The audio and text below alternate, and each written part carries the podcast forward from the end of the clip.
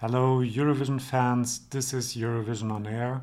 There is a lot going on in the world, and I am terrified by Russia's war in Ukraine and scared for the safety of Ukrainians, but also the safety of all of Europe. Please check information from aid organizations in your country on how you can donate to people in Ukraine. I would have a lot to say about the ter- terrible things that are going on. However, this is a Eurovision podcast, so I will focus on yesterday's news and Russia's exclusion from the contest. Russia has been banned from the Eurovision Song Contest 2022.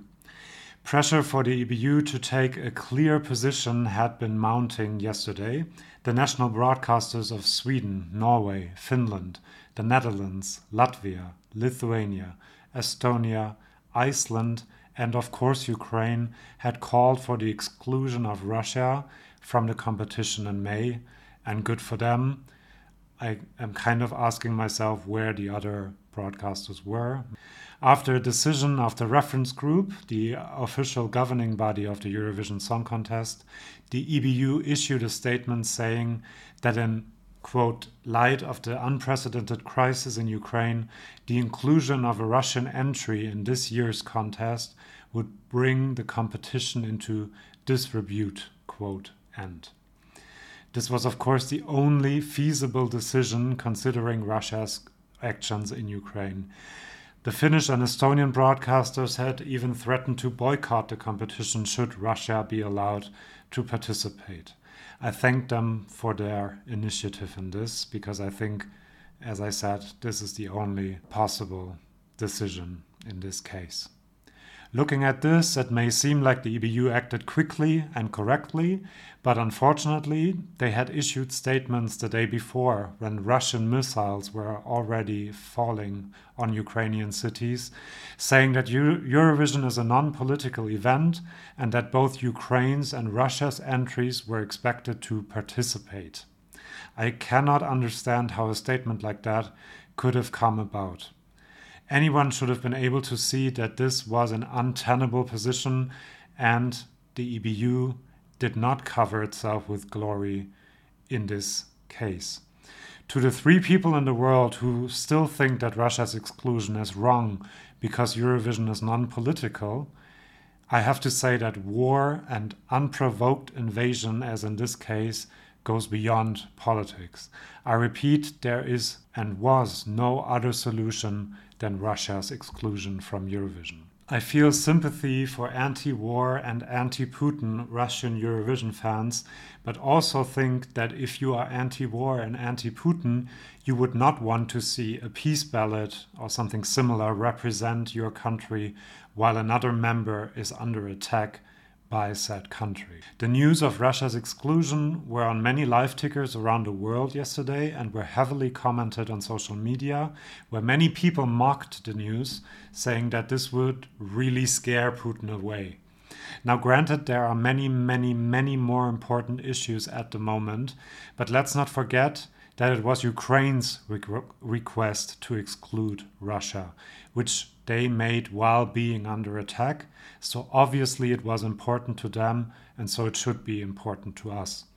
The news of the previous EBU statement that Russia could still compete were also met with disbelief and heavy criticism in social media, and rightfully so. So Eurovision always seems to be important when people don't agree with a decision, and it is then cast as ridiculously unimportant when the right decision has been made.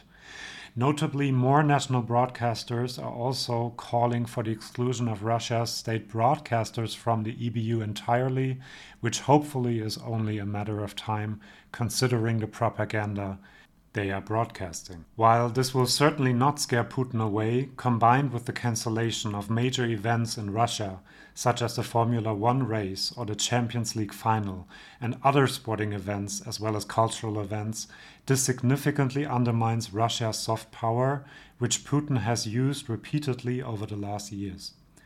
Remember Eurovision in 2009 when Putin himself inspected Olympijski Arena to make sure everything would run smoothly, and Russia spent millions for the until then biggest Eurovision ever to sell a positive image of modernity and strength to the world.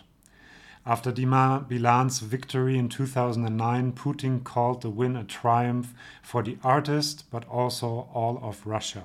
Russia has repeatedly used Eurovision to improve its soft power with peace ballads in 2015 by Polina Gagarina, who liked pro Russian social media posts uh, recently, by the way, in 2013 by Darina Garipova, not to speak of the propaganda war around Yulia Samoylova's planned participation in 2017. Eurovision fans will have to think back on the Buranovsky, Babushki, and Sergei Lazarev's participations and ask themselves whether these were also attempts to paint Russia in colors that we now know are not to be believed. In short, no, Eurovision is not important in the grand scheme of things, but it is important to exclude Russia and preclude any new attempts by Putin to use Eurovision for Russian soft power and propaganda. To their credit, Sergei Lazarev and other Russian Eurovision stars posted messages against the war, often carefully worded, but clear in their message. Manizha was clearest in her rebuke. I think it's very good to have a person like Manizha, a feminist immigrant critical of the regime, to be the last Eurovision participant and probably for a long time. After Turkey's withdrawal and Belarus's and now Russia's exclusion from Eurovision, the competition will become more Western and include with exceptions in the Caucasus, countries that agree on basic values like democracy and human rights, which will make Eurovision's aim of being non political more attainable. That's it for today. We stand with Ukraine, and bye bye.